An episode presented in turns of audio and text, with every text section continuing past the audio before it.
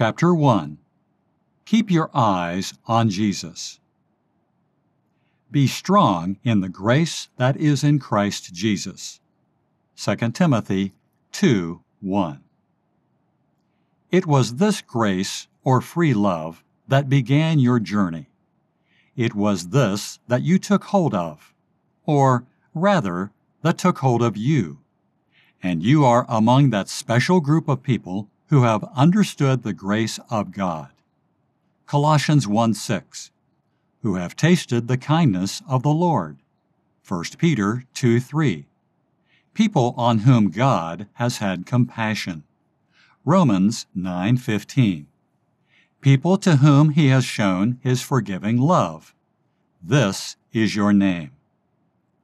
This grace of God is your strength, just as it is your joy. And it is only by abiding in it that you can really live the life of the redeemed. Be strong, then, in this grace. Draw your joy from it. And beware of turning to anything else for refreshment or comfort or holiness. Though you are a believer, you are still a sinner, a sinner to the end. As such, nothing can help you but the free love of God. Be strong in it. Remember that you are saved by believing, not by doubting. So, do not be a doubter, but a believer. Draw continually on Christ and His fullness for this grace. If at any time you are tempted away from it, return to it without delay and dedicate yourself to it again, just as you did in the beginning. To recover lost peace, go back to where you first found it. Begin your spiritual life all over again. Go immediately to the resting place. Where sin has abounded, let grace abound much more. Do not go back to your feelings or experiences or evidence in order to pull from them a renewal of your lost peace. Go straight back to the free love of God. You found peace in it in the beginning.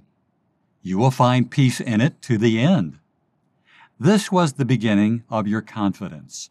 Let it be both last and first. This abounding grace correctly understood, will not make you sin.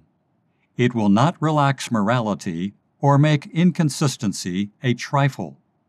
It will magnify sin and enhance its evil in your eyes. Your place, or standing, in grace, Romans 5 2, will be the strongest and most blessed place you can ever occupy. If your feet are shod with the preparation of the gospel of peace, Ephesians 6:15, you will be able to stand and to withstand, not otherwise. Remember how Paul and Barnabas urged the Jews of Antioch in this? Persuaded them to continue in the grace of God. Acts 13:43, Galatians 5:4, Titus 2:11, and 1 Peter 5:12.